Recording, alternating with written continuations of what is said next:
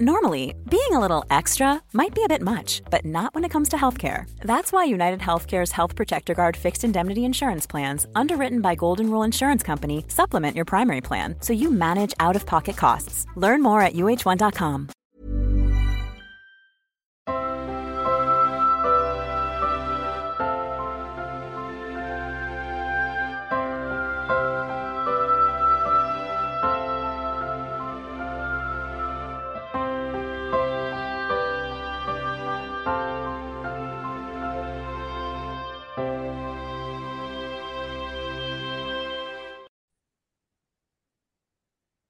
Hej och eh, varmt välkommen till En stund på jorden.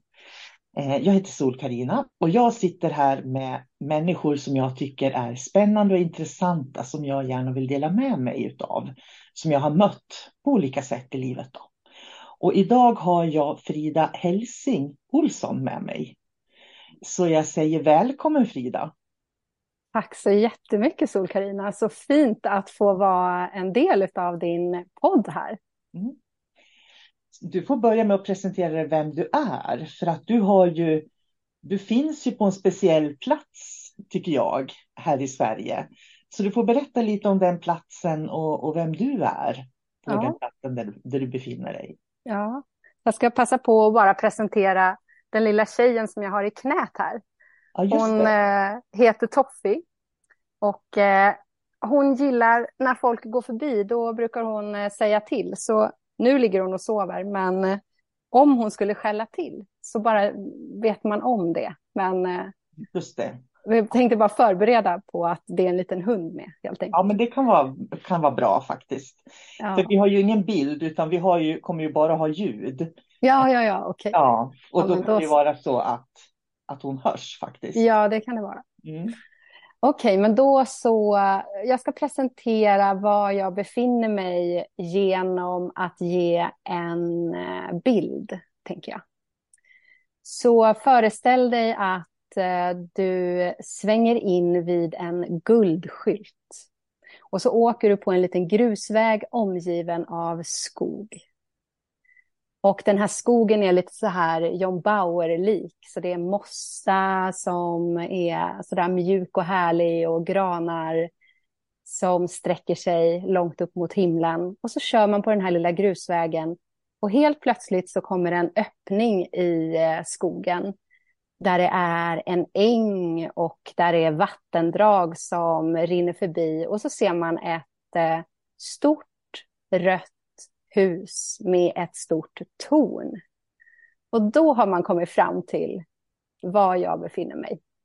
Och det är en plats som heter Yogakloster, som är en retreatgård och ett gångcenter utanför Borås, som jag driver tillsammans med min man Robert sedan ja, 13 år tillbaks ungefär. Tänk vad tiden går. Va? 13 ja. år? Ja. Det är jättespännande. Det är fantastiska bilder. Jag kan rekommendera att gå in på, jag ska lägga en länk till yogakloster eh, och gå in och titta så man får se den här bilden eh, tagen också. Eh, ja. På riktigt höll jag på att säga. Ja, men precis. Då, ja. ja. Eh, men vem är du då, Frida? Ja, det är ju en spännande fråga. Man kanske ska fråga vad gör du för någonting på den där eh, lite magiska platsen? Ja, eh, vi har ju eh, retriter, så en stor del av mitt arbete här är att hålla tysta retriter för människor som kommer och då är de här i fem dagar. Och då håller jag klasser i yoga och meditation framför allt. Eh, och jag håller också gångbad för personerna som kommer. Och sen rör vi oss eh, en del ute i naturen och tar del av naturens hemligheter, som jag brukar säga. Och ehm, ja, så jag är värd här på yogakloster. Och eh, har mm, fokus på att människor ska känna sig omhuldade, trygga och eh, att de ska kunna slappna av från vardagens stress Så skulle jag beskriva det tror jag. Ni har ju en jättefin slogan om man säger så på yogakloster. Ja. ja, ska du säga den? För jag tycker den är väldigt vacker. Den har ni också på hemsidan. Det är avspänd närvaro, medkänsla och livsvisdom. Mm. Det tycker jag är en väldigt vacker slogan eh, som säger väldigt mycket. Eh, som... Men ni lever ju egentligen ett ganska, det, det man oftast då i folkmun säger, ett andligt liv. Kan man säga det? Det skulle man eh, nog kunna uttrycka det som, ja, det ja. tror jag att människor upplever. Och hur, hur tänker du att ett andligt liv skulle vara för dig? Om vi går in på vad andlighet är för dig då? Ja, jag tänker ju överlag andlighet är någonting som vi alla är en del utav och eh, alla människor har en andlighet i sig eller är andliga. Även om många idag tror jag förknippar det med någonting religiöst och känner jag tror att en del människor kan känna att nej, jag är inte andlig för att de tänker just att utifrån ett religiöst perspektiv. Medan eh, också många människor känner att de har en andlighet eh, med hjälp av eh, det religiösa perspektivet. Men ehm, andlighet för mig är, jag skulle säga en praktik utav att praktisera närvaro och medkänsla. Att... Eh, ja, jag tror egentligen att det är det som är andlighet för mig. Att praktisera någon, en form av närvaropraktik. Du arbetar med kundalini-yoga också. Eh, är det kundalini-yoga som du arbetar med? Visst är det det?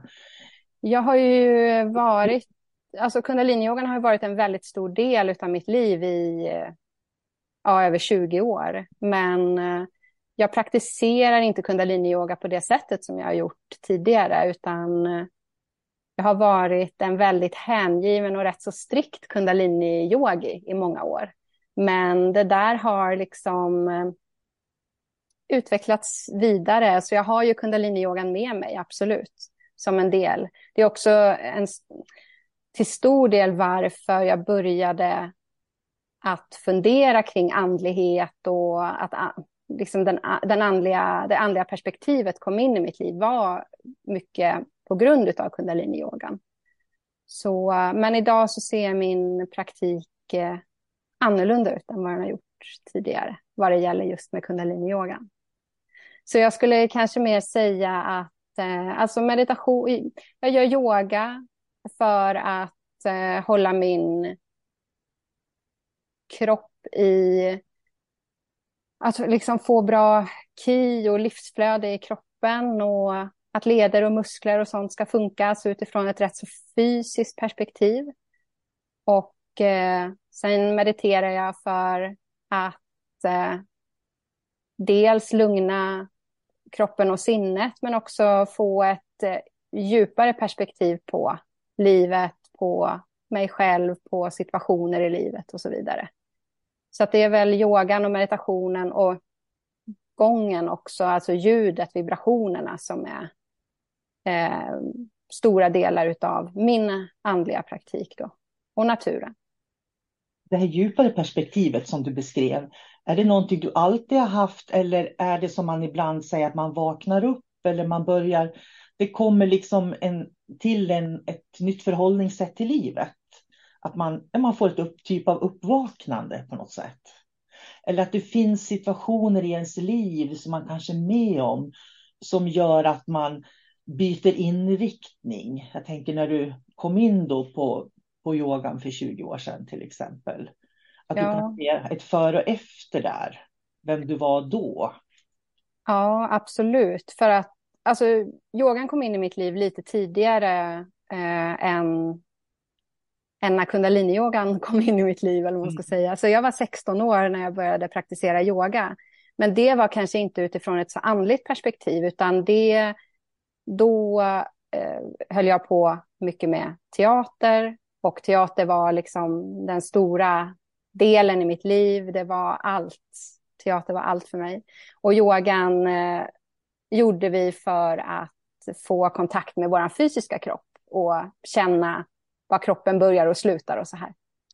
Så att jag gillade yogan jättemycket redan då som 16-åring. Men sen så blev jag, när jag var runt 20 så fick jag ångestattacker och livet liksom kom ifatt. Jag hade levt i en destruktiv relation i många år och eh, hade bara med mig saker som inte var bearbetade och så här.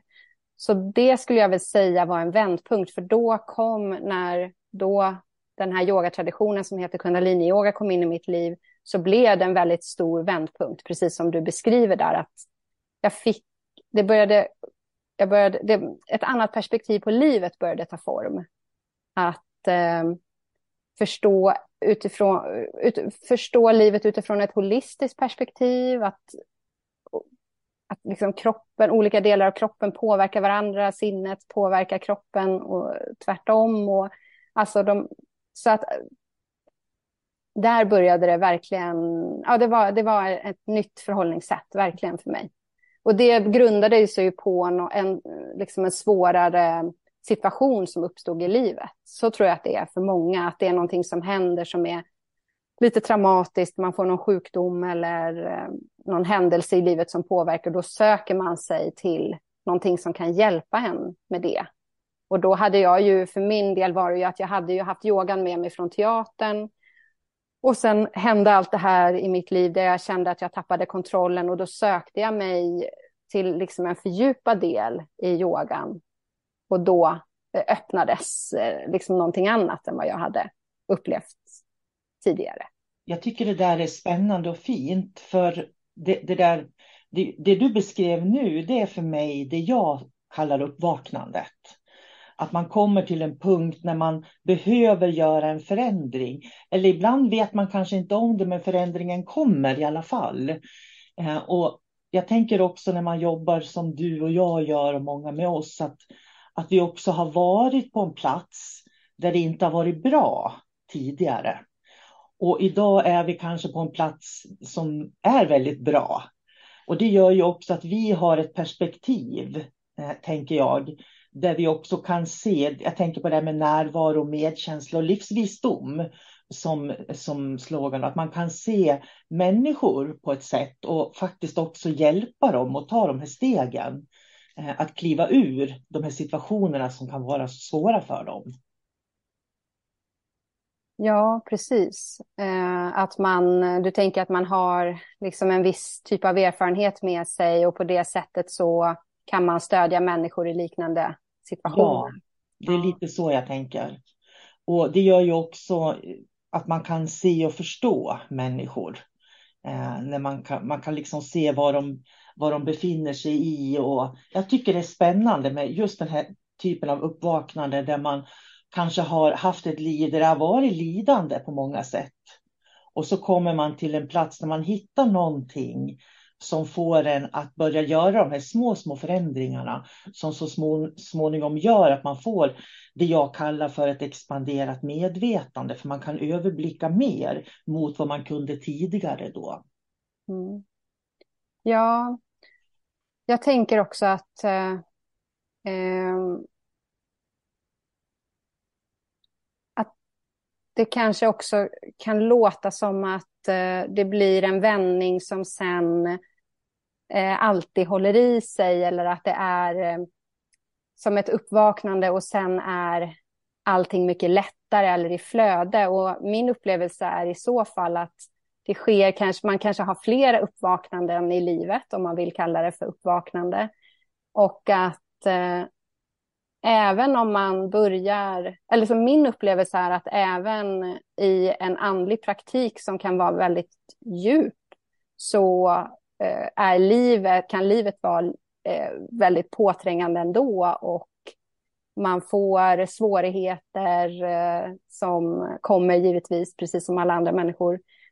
Men att vi har jag tänker att vi har varandra, att människor hjälper varandra på olika sätt oavsett egentligen om man har en aktiv andlig praktik, alltså om man, om man är medveten om eh, och tycker det är intressant med de delarna eller om man absolut inte håller på med något sånt här alls så kan vi så vi hjälps vi åt liksom i det här livet på olika sätt.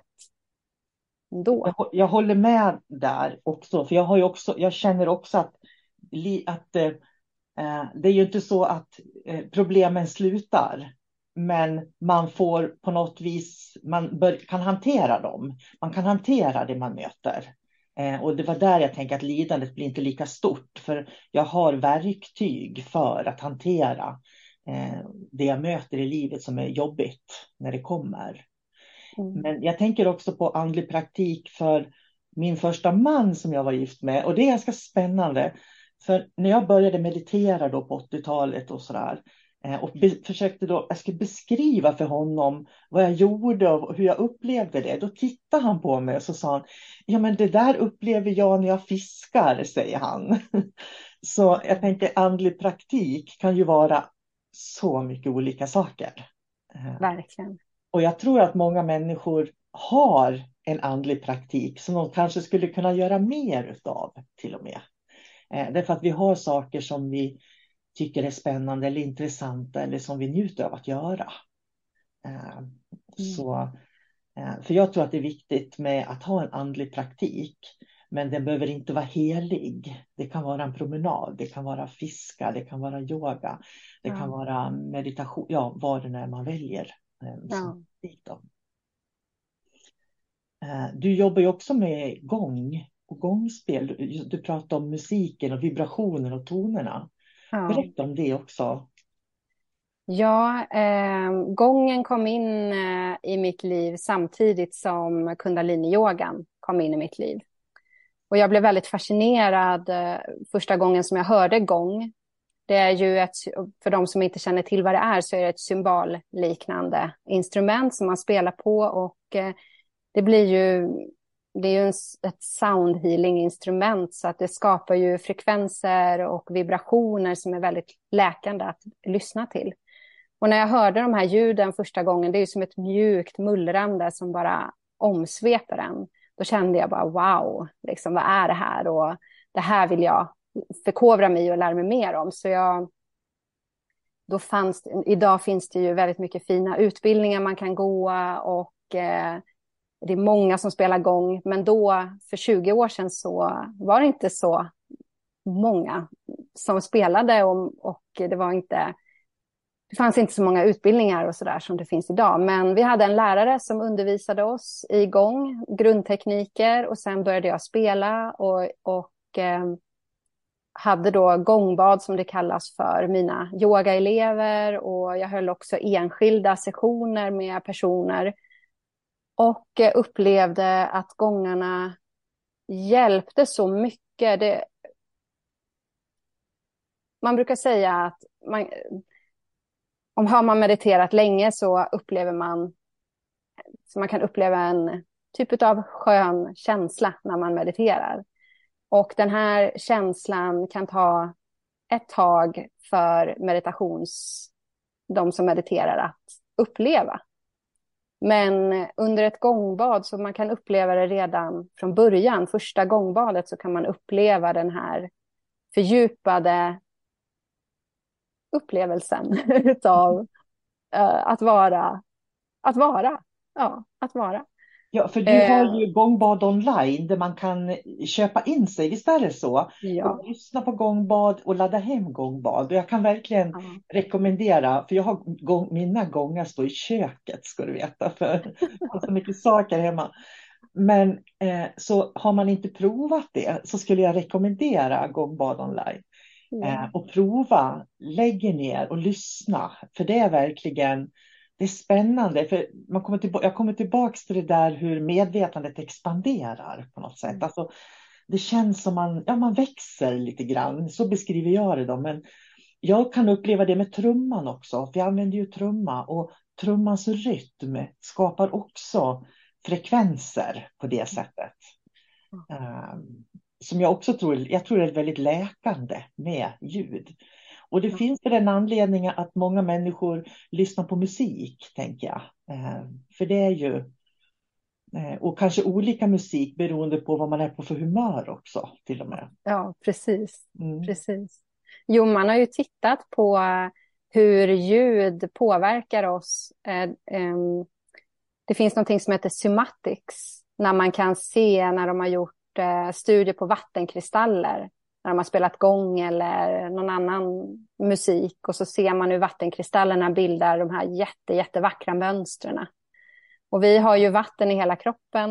Mm. Så att när vi hör ljud så vibrerar ljudet i kroppen och skapar en inre massage kan man säga.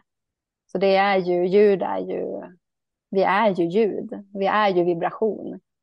Så, och ljud är spännande, för jag menar bara ett, en mening, ett ord vi säger, hur vi pratar med varann, är mm. ju också vibrationer. Eh, mm. Precis som jag tänker på tankarna också som vi har i huvudet eller som vi tänker. Eh, mm. är ju också vibrationer faktiskt. Mm.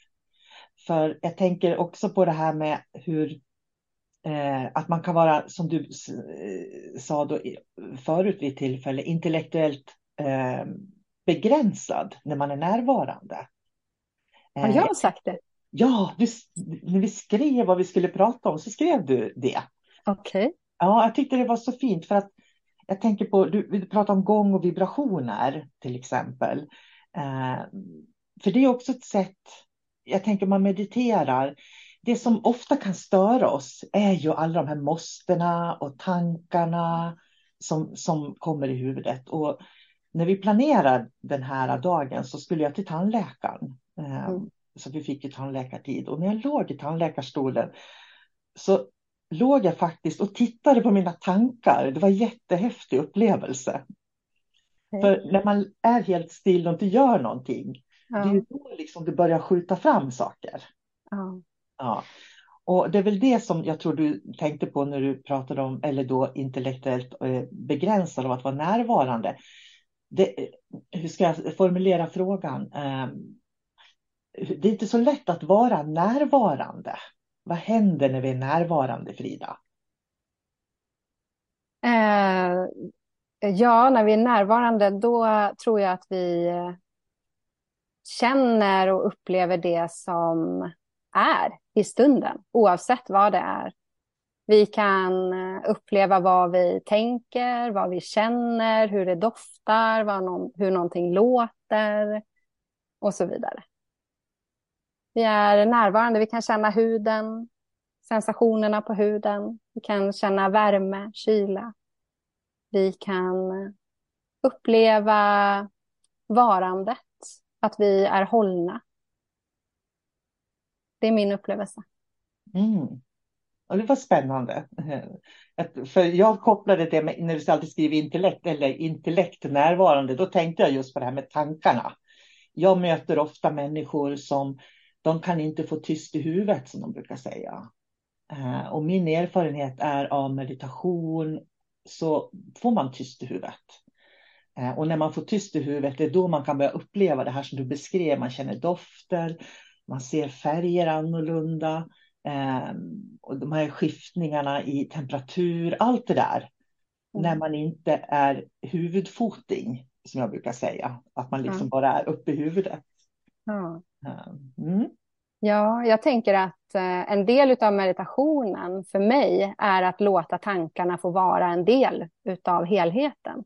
Mm. Så att min upplevelse är nog inte att tankarna försvinner, utan att de är där, men att de inte får lika mycket utrymme. Mm. Men också så upplever jag att tankarna är också en hjälp till att komma djupare in i meditationen.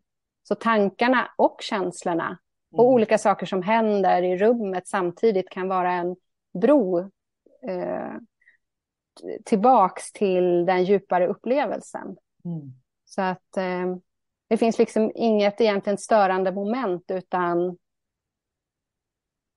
allting är en hjälp till, till att vara i det här varandet. Mm eller att uppleva varandet. För jag tror att vi är i, vi är i varandet hela tiden. Men, ibland så känner vi inte att vi är det för att just det här med huvudfoting, att vi är mm. eh, så mycket i det intellektuella och eh, i vad vi ska göra eller vad, vi ha, vad som har hänt eller vad det nu är. Så. Det var det jag upplevde när jag låg i tandläkarstolen nämligen. Ja. Eh, att jag liksom kunde se mig själv tänka. Det var som att tankarna flöt utanför. Ja. Och så tänkte jag så här, oj så skön den här stolen är. Varför har jag inte en sån i, i min, när jag ska göra reiki, tänkte jag. För en tandläkarstol är egentligen väldigt, väldigt skön att ligga i. Mm. Om man inte har fokus på annat då. Um, så det är ett tips verkligen att känna, för den följer kroppen på ett fantastiskt sätt. En mm. tandläkarstol. Ja. ja, det har jag aldrig tänkt på, men den är ju säkert superergonomisk för den som ligger. Ja. Det var det jag upptäckte idag, att den är superergonomisk mot en massagebänk som är helt platt liksom nice. sådär och med lite skumgummi i. Då. Mm. Vi pratade om själen du och jag förut innan ja. vi började inspelningen. Uh, hur skulle du definiera själen? För det är ju någon, ett ord som många använder idag och det är ju spännande hur vi hur vi definierar saker och ting eh, mm. på olika sätt. Men själen är ett begrepp som vi använder. Eh, och hur tänker du kring själen? Ja, det är en jätteintressant fråga. Eh, jag tänker ju att vi har, att det finns någon slags universell själ som vi är en del utav. Där vi kan, och det är också därför vi kan känna varandra och eh, att vi känner för varandra och ja, att vi är en del av en större helhet, någon slags universell själ. Men sen upplever jag också att vi har någon slags individuell själ eller individuellt space som är mer eh, ja, inte separerat från varandra men lite ja, men individuellt på något sätt. Så ja, men det är en jätte, jätteintressant, svår fråga tycker jag, vad själen är. Men kan inte du berätta vad du hade för tankar kring själen? Jag brukar göra det enkelt och så säga att ja, men själen är våra erfarenheter. Mm. Eh, så eh, vi skulle ju inte kunna fungera om vi inte hade våra erfarenheter på något vis. Eh, och, och skälen för mig är våra erfarenheter för att det är så lätt att vi är i det förflutna eller i framtiden och det är ju också erfarenheter som har varit eller som kanske kommer. Och sen tror jag också att vi är en del av allting. Jag tror att min uppgift på jorden och din uppgift på jorden är kopplat till vad människor före oss har gjort på, på något sätt. Och där blir det en koppling då till varann, till den större själen. Mm. Uh, och jag tror att målet är balans. Jag, jag, jag, tänker på, eftersom jag jobbar med den japanska reiken och jag har ju fördjupat mig väldigt mycket i den japanska reiken de här mm. sista åren.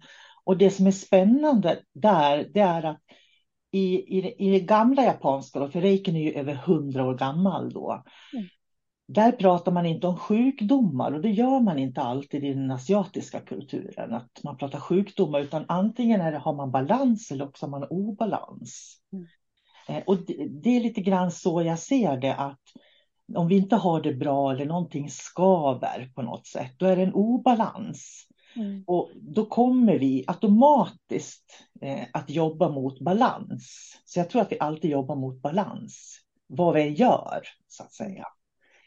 Um, och obalansen skulle man kunna säga är själen då på ett vis. Medan balansen är upplysningen eller det klara ljusa medvetandet. Om man ska definiera då eh, lite. Eh, men det där kan man ju prata i timmar om, i dagar om. och vända och vrida på. Och liksom, när du beskriver, hur, vad menar du då med den stora själen? Var finns den om jag ser mig omkring? Liksom? Ja, och kan man se den eller går den och... Ja. ja. Nej, hur upplever man den? Ja. Ja, så jag tycker det är så spännande och där kommer det holistiska in också. För det holistiska strävar ju mot balans. Mm. Eh, och sen är det ju alltid den stora frågan. Eh, vad ska man göra eller kan man göra då för att eh, hantera obalanser? Mm. Det är mm. där det finns eh, tusentals metoder, tekniker och så här. Mm. Eh, men jag tror också som dig att, eh, för vi består så, till så stor del i våra kroppar av vatten. Mm. Och det tror jag man ska vara väldigt noga med att tänka till om. För det innebär ju också att för vatten leder ju också. Eh, vatten är väldigt ledande och påverkbart och det finns ju mycket. Eh, och just som du pratar om vattenkristaller, att man kan tydligt se skillnad på eh, vatten som har mått bra och vatten som inte har mått bra, till exempel mm. i vattenkristaller. Och det är ju sånt där som jag tror man kan ta till sig då själv. I reikin då som jag har fördjupat mig i, som inte har någon liknelse med reikin i väst egentligen, som vi praktiserar. Där pratar man om någonting som heter biosen. Och biosen handlar om att eh, finna obalanserna, så att säga. Mm. Så till exempel om jag kommer in i ett rum så känner jag liksom att här var det trevligt, här vill jag stanna. Därför att mm. det känns bra. Så, det är balans. Eller jag kommer in i ett rum och så känner jag att det är obehagligt att vara i rummet. Det är en obalans. Då kan jag ju välja att gå därifrån. Men jag kan ju också välja att vara i, i mitt eget flöde, att vara i närvaro då till exempel. Och inte låta mig påverkas av det som finns i rummet. Mm. Även om det sitter någon som är jättesur och arg till mm. exempel. Mm. Så det, det, är liksom de större definitionerna på balans och obalans. Mm. Det kan man ju känna i våra kroppar också. Genom mm. att de blir för varma, de blir kalla, det blir sockerdricka i våra kroppar. Så att det händer ju sensationer i våra kroppar och det är biosen i, mm. i den japanska reikin. Då. Mm. Och det som är spännande när man då ger reiki med, med för det är ju en fysisk handpåläggande metod, mm. det är att våra händer och våra sinnen fungerar som ekolod. Så det gör att bara genom att lägga händerna på någon så kan jag egentligen känna balans eller obalans. Mm. Ja. Uh, och, hur, vad nu det har med själen att göra, men jag tror att eh, den stora själen och den lilla själen eh, söker balans. Jag tror att det är liksom något sorts mål för oss allihopa. Mm. Eh, vi vill ju må bra, ha det bra eh, på alla sätt. Mm. Så det blir som en egen strävan på något sätt. Mm. Ja, jag tänker det är väl där också som, eh, för mig i alla fall, den andliga praktiken kommer in. Just det där, nu kanske det blir flera olika trådar här, men det här när, när man kommer in i ett rum och upplever olika tjänster, obehag eller behag, det har ju också med hur man själv mår i stunden och så. Och när man, min upplevelse i alla fall, att utifrån att jag har en andlig praktik och tränar meditation och närvaro så kan jag, precis som du säger, också eh, kanske välja mer hur jag går in i det här rummet. Eller jag kan uppleva mina sinnen tydligare, hur en person påverkar mig, men jag kan vara kvar i förhoppningsvis en stabilitet i det här mötet eller i det här obehaget. Och, och det är ju som jag känner en del av att den andliga praktiken är någonting bra för oss i vår vardag. Mm. Att, vi kan, att, vi, att man kan använda den för att hålla någon slags stabilitet när det är ostabilitet runt omkring eller ostabilitet i sig själv. Så kan man ändå, ja balans då, hålla någon slags balans eller ja, lugn eller ja. ja stabilitet och balans ligger väldigt nära varandra skulle jag ja. Eh, så att det är också hur vi definierar orden och beskriver det på ja. olika sätt. Mm. Men då tänker jag så här i nästa steg. Hur tänker du kring, det är ju liksom en utmanande värld vi lever i med det händelser och situationer i omvärlden.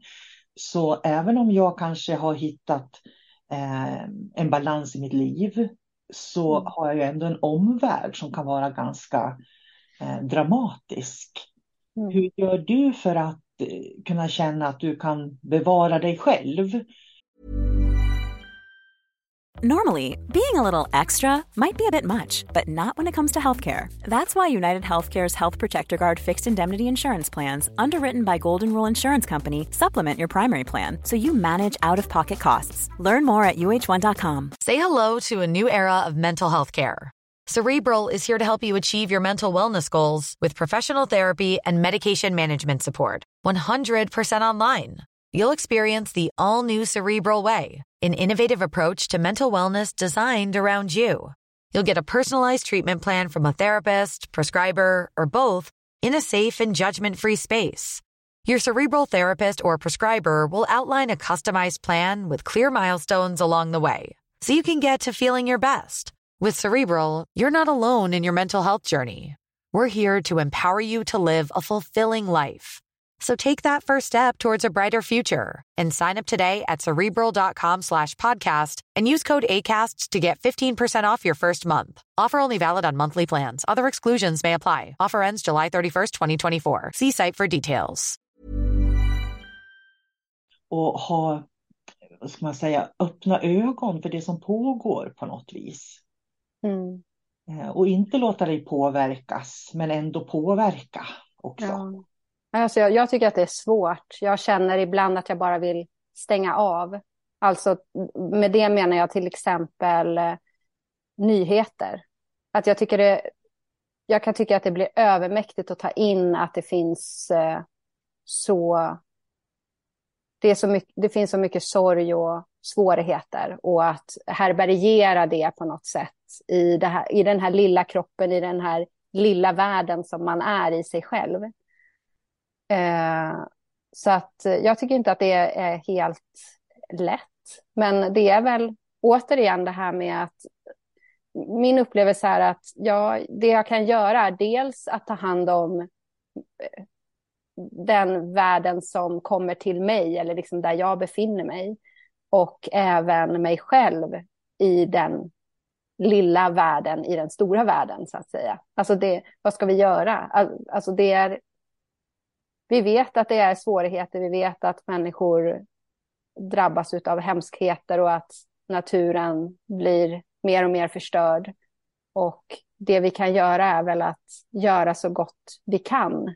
utan att stå för mycket på oss själva heller i det och att eh, försöka vårt bästa att vara en, en, en, en medmänniska mm. för, för människor. Så tänker jag. Det, men det är, ja, det är inte helt lätt. Ju, nej, och jag vet att ni praktiserar SEVA. Du ska få berätta om det alldeles strax, för jag tycker det är någonting som är väldigt fint. Jag har ju faktiskt börjat jobba på självmordslinjen på Mind och mm. det känns det känns jättebra därför att det är så många människor som behöver någon att prata med.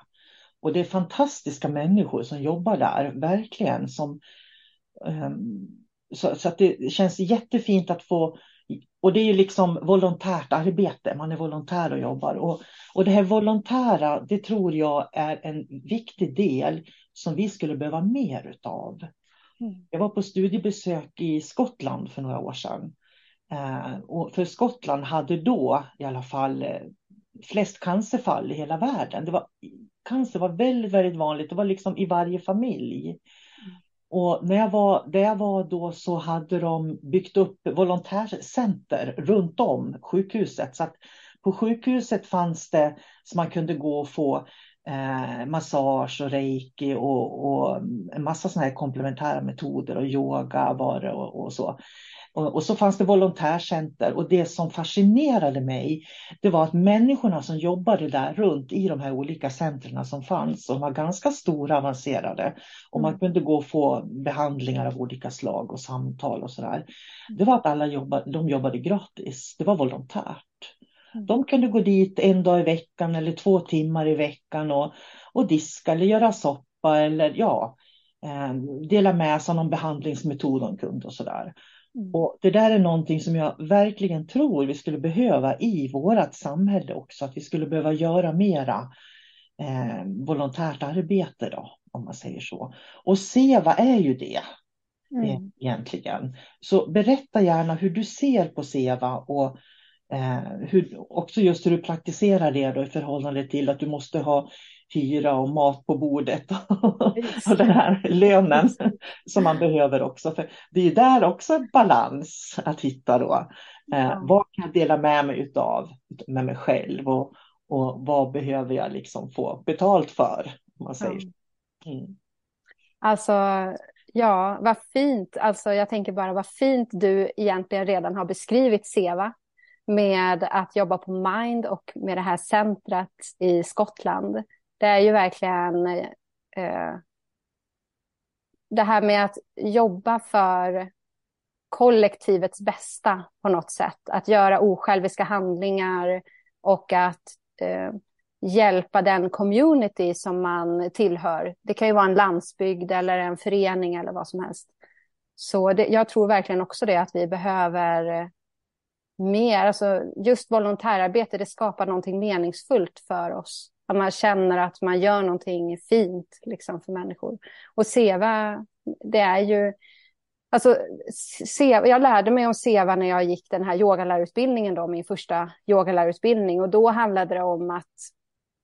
Eh, mycket om att städa eh, rummet efter eh, yoga, alltså yogautbildningen och att eh, ja, men vi hjälptes åt att göra fint i lokalerna och så här. Så att, och då förstod jag väl, Seva, ja okej, okay, det, är väl, det är väl liksom att man hjälps åt på något sätt. Men sen så, några år senare så var jag på en retreat som är eh, tio dagar i Frankrike. Och då blev man, och det här är bara för att berätta om eh, lite kort om min, liksom, hur förståelsen för Seva blev fördjupad utifrån den här retriten som jag var på. Eller festivalen är det väl, men det är strunt samma. I alla fall så blir man indelad i olika SEVA-grupper eh, där, där varje grupp har hand om olika saker under den här tiden som människorna är där. Och det är, ja, det är alltså flera, flera hundra människor som är där samtidigt. Jag blev indelad i en grupp där vi skulle servera mat till alla deltagare på, på det här evenemanget. Och man serverar mat innan man själv får mat.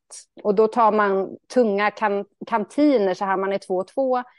Och sen så, människor sitter på långa, långa rader med ryggarna mot varandra och så har de en soppskål i händerna så här. Och vi som är i SEVA-gruppen för att servera mat, vi går med de här kantinerna och så ja, men lägger man i ris och mungbönor och det är väldigt enkel eh, vegetarisk mat som man serverar. Och sen när man har gjort det i de här långa, långa raderna fram och tillbaks, då eh, så går man en gång till, för det kanske är någon som vill ha på, bli, få mer mat. Och jag kände bara de första dagarna så kände jag så här, men åh, det här är så dåligt organiserat och jag var så, jag var liksom arg och det där triggade så mycket i mig. Jag tyckte att, eh, för jag är också en person som, eh, i alla fall då så, så var jag en person som, när jag inte fick mat så blev jag väldigt triggad av det. Sen idag så fastar jag mycket och så här, så jag har kommit vidare i det. Men då, då blev jag väldigt triggad. Och tyckte, ja, jag var, jag var sur och jag gick där och liksom lassade upp mat och tänkte att bara jag gör det här fort så jag själv får mat någon gång.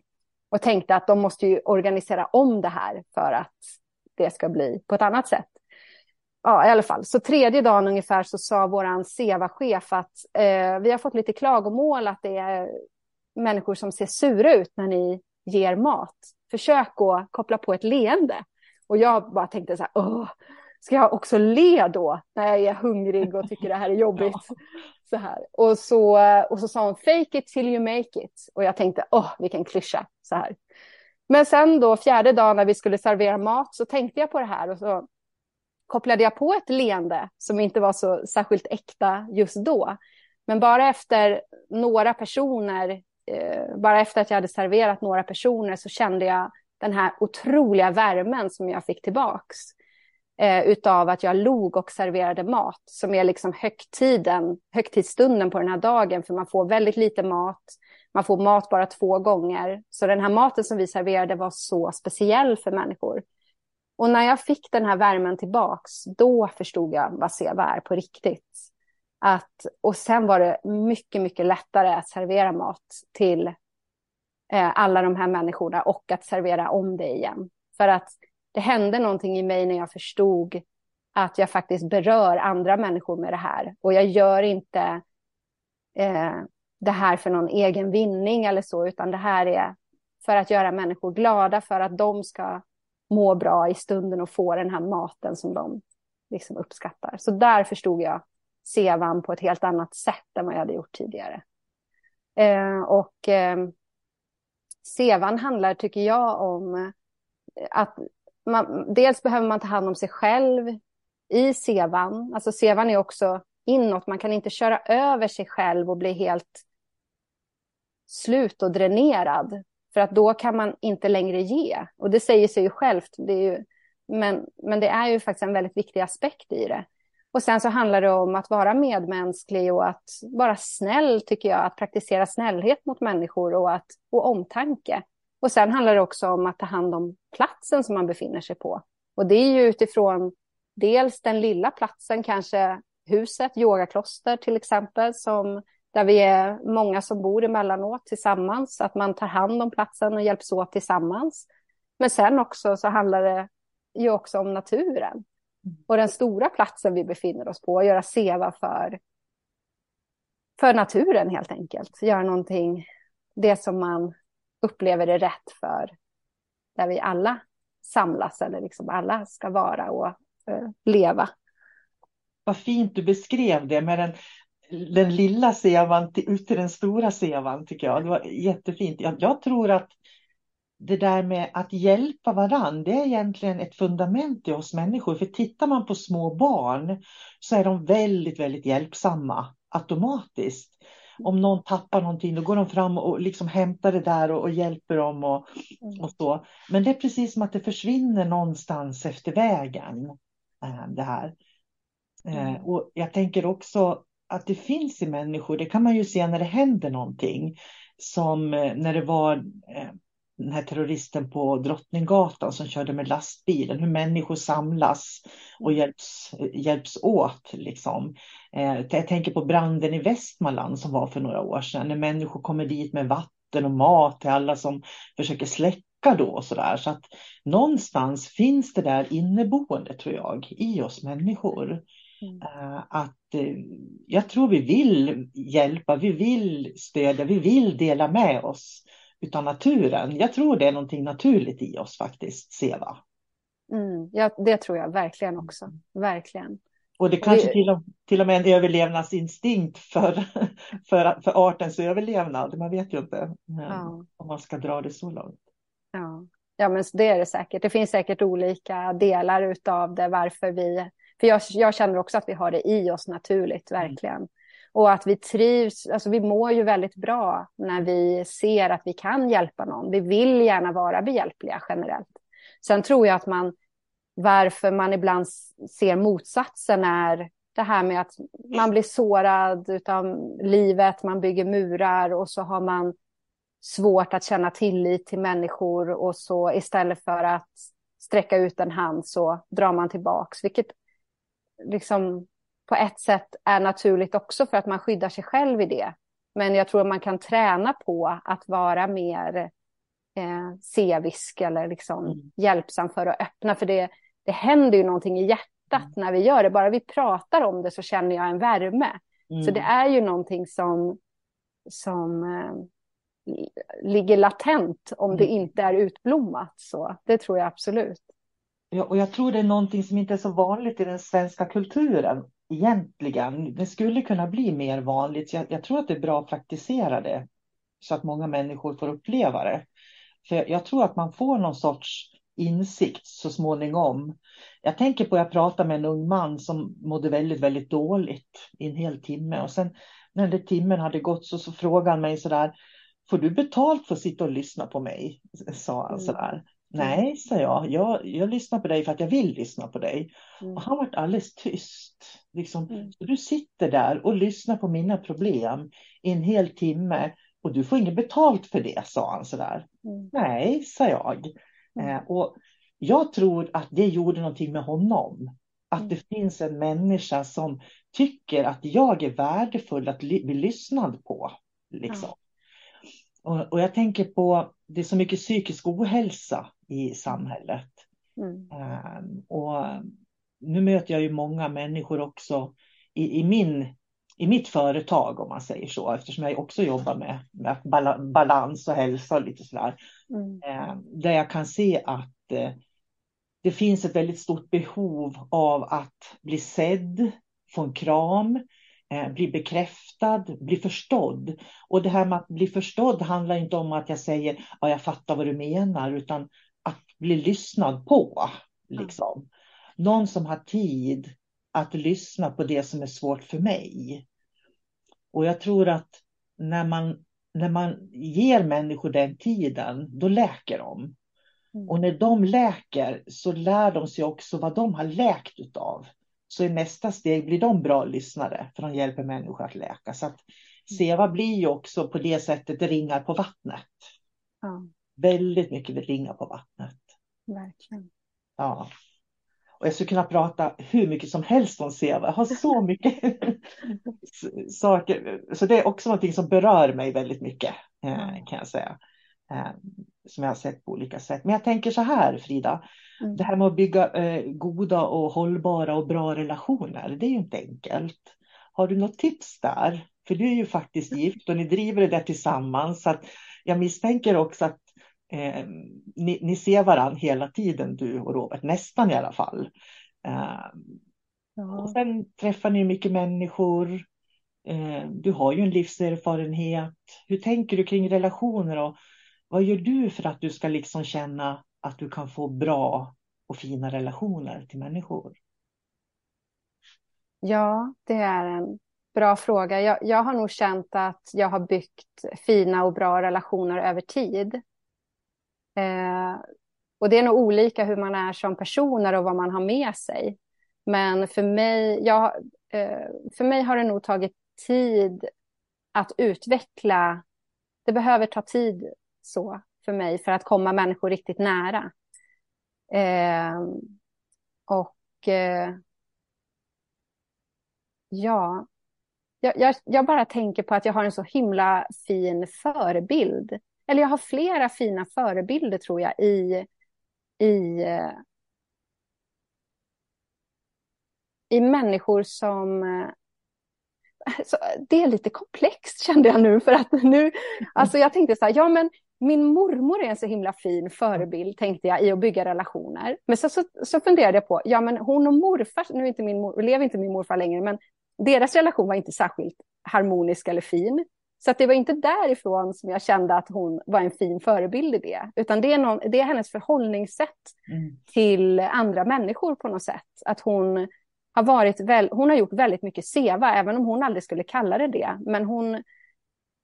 Så, jag tror jag har fått någon slags värdegrund utifrån henne till exempel. Men även utav mina föräldrar, som inte heller alltid haft värsta bästa relationen mellan sig. Men har liksom ändå fina värdegrunder i hur man bemöter andra människor. Men jag tror, eh, bara för att försöka återknyta till någonting, så tänker jag att eh, det är väl en praktik, liksom. Att, att, att över tid, om man ska leva i en långvarig relation, så är det ju någon slags eh,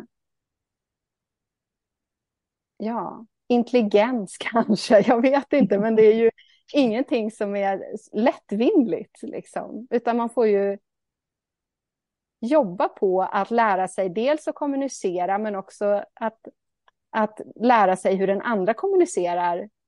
För man är ju inte lika på det sättet. Nej, och vet du vad som spontant kommer till mig när, när jag liksom hör dig, jag ser ju dig som vi pratar på Zoom. Ja. Det är det här att bry sig, att det är kanske lättare att skapa en relation till en människa som man bryr sig om. Kan det vara så? Så är det säkert. Ja. ja. Men, hur, när, men när kommer den känslan att man bryr sig om någon? För den kan ju också komma väldigt snabbt. Mm. Tänker jag. Alltså om det är någon som har skadat sig, bara för att ta ett exempel som jag inte känner, men som jag träffar på gatan, eller liksom, då kan jag ju bry mig om den människan väldigt snabbt. Mm. Eh, Ja, Ja, det är ja, intressant. ja, Jag kommer att tänka på en elev som jag hade för länge sedan.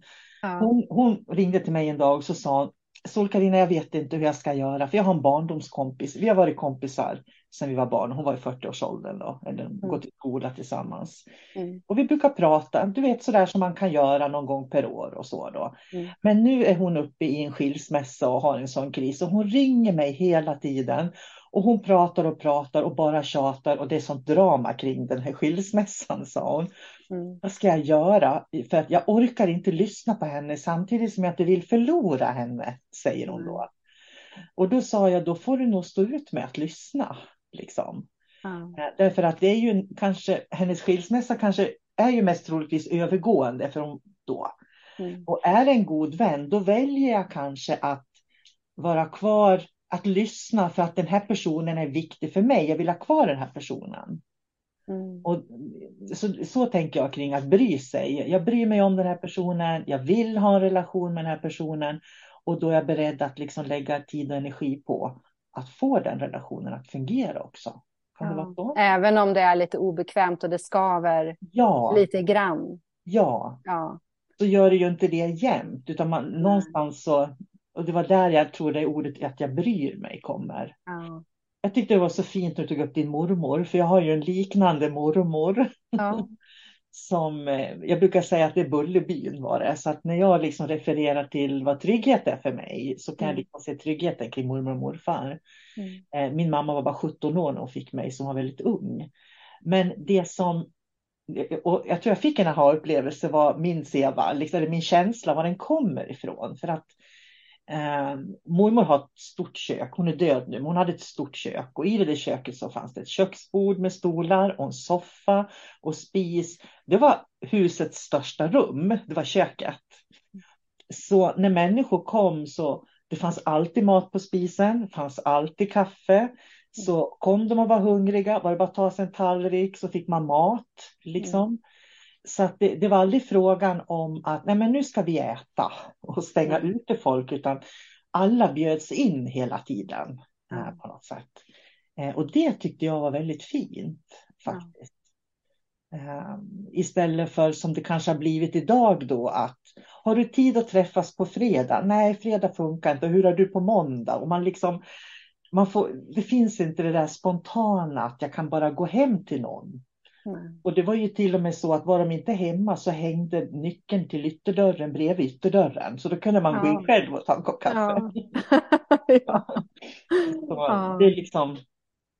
Så jag tror att förebilder, som du sa, tror jag är väldigt bra att ha. Jag tror vi behöver ha förebilder.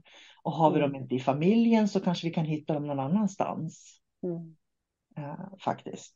Ja. Och jag tänker bara den generationen och hur man... Det känns som att den generationen av människor, när de nu successivt försvinner, så är det en... Det, de hade på ett annat sätt hur, just det här med att man är alltid välkommen och man behövde inte boka tid. Det, det är så annorlunda idag hur man generellt eh, jobbar med sina relationer jämförelsevis med den generationen. Och det, jag tycker att det är någonting fint som känns som att det håller på att gå förlorat i och med att eh, de försvinner från eh, den här världen successivt. Men eh, ja, det var bara Då var det ju fint att vi fick prata om dem tycker jag. För då, då har vi gjort, levande gjort dem lite grann med Ja. att berättat att de fanns. Att, eller finns till och med då. Ja.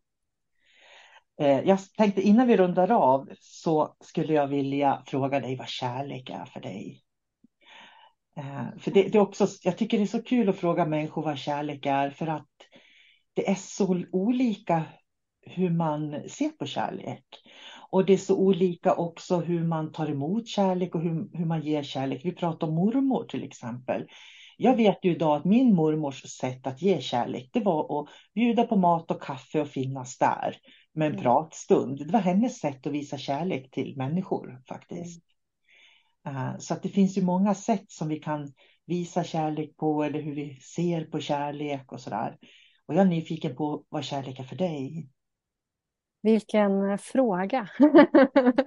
Jättestor Ja. fråga. Ja, jag vet. Ja, men, men väldigt bra fråga. Ehm, Nej, men jag tänker också att kärlek kan vara så mycket. Som jag, om jag backar tillbaka till min uppväxt.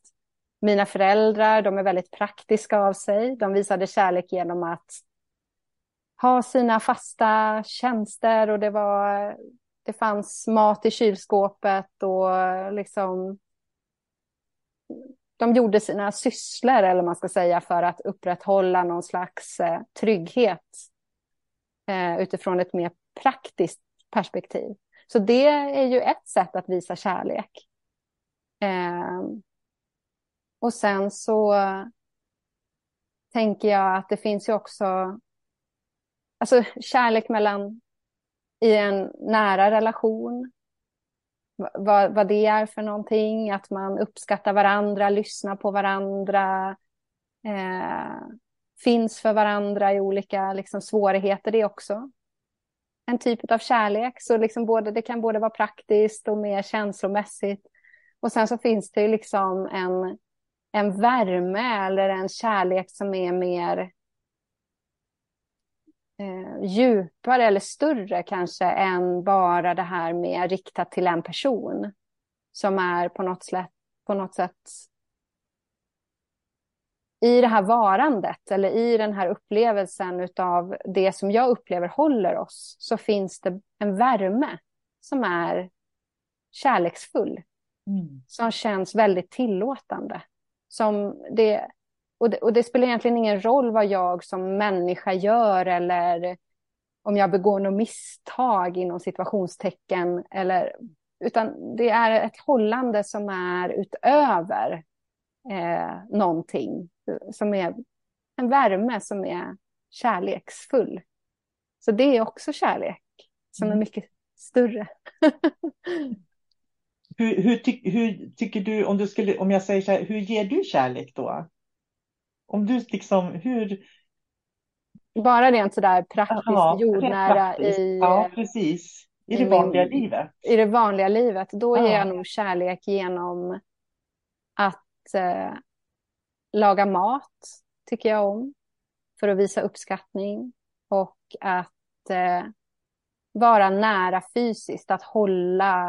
Eh, ja, men om Robert skulle vara ledsen så vill jag gärna vara nära honom fysiskt och hålla på honom. Eh, att, ja. Så det är antingen mat eller handpåläggning, skulle jag säga.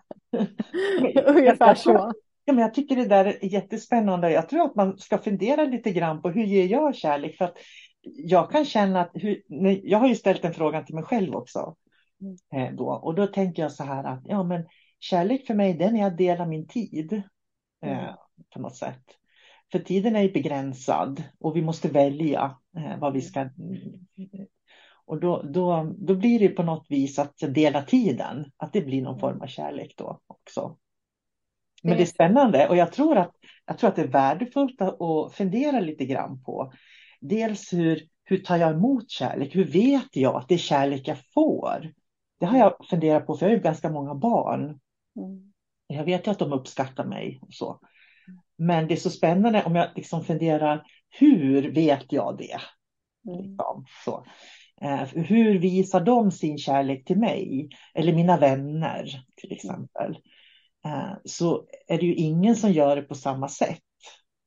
Så ibland så får jag också titta, liksom, aha, så precis som du kanske, hur visar Robert kärlek? Hur vet du att du får kärlek av Robert till exempel? Mm. Um, och det är spännande. Hur vet du att du får kärlek av din mamma? Mm. Eller av, av, en väninna? Därför att vi har olika sätt som vi delar kärlek på. Mm. Um, så då blir ju kärlek väldigt, väldigt stort egentligen. Ja. Och så bra att höra varandras tankar om kärlek, för att då växer ju det i en själv också. När jag hör det här med tiden till exempel så tänker jag genast, ja men det är kärlek för mig också. Och ja. vad fint, liksom. vad fint att jag då får vara en del av din tid nu i den här podden, tänker jag. Och liksom, då växer ju andra perspektivet av kärlek fram, mm. för att jag hör dig berätta om din, dina tankar. Ja, det är därför jag tror att det kan vara bra att prata om sådana här saker ibland som vad kärlek är eller vad andlighet är eller så man liksom får för, för det är sådana det är såna kärnord också i våra liv på något mm. sätt. Um, och, och jag tror att det, ju mer vi delar desto mer finns det att älska, tror jag faktiskt, mm. på olika sätt. Mm. Eh, har du något tips till de som lyssnar eh, som du känner att här ska de få ett Frida-tips? ett Frida-tips. Frida eh, ett Frida-tips är nog att eh, klokskapen kommer alltid inifrån mm. en själv. Alltså att lyssna på ens sin egen magkänsla och eh, det är ju väldigt många människor där ute som har svar på allt möjligt. Men vi måste hela tiden gå till oss själva. Alltså vi är... Eh, vi, det är inte alltid så himla lätt och vi är inte alltid så tränade på att göra det heller. Men någonstans så, så är, är det bra att hålla sig liksom själv i handen i, i det, tänker jag. Jag får en bild när du beskriver det som just det här att när vi stänger ytterdörren och kliver in till oss själva, då är vi hemma. Mm. Och så kliver jag ut, då är jag där ute. Eh, mm. Det här med att vara i sig själv. Mm. Eh, det är så lätt att vara utifrån och in istället för att tänka på att vi ska vara inifrån och ut. Mm. Eh, och det är kanske det vi behöver öva på idag mer. Ja. Att klokskapen kommer inifrån. Ja. Då får det bli slutord, Frida.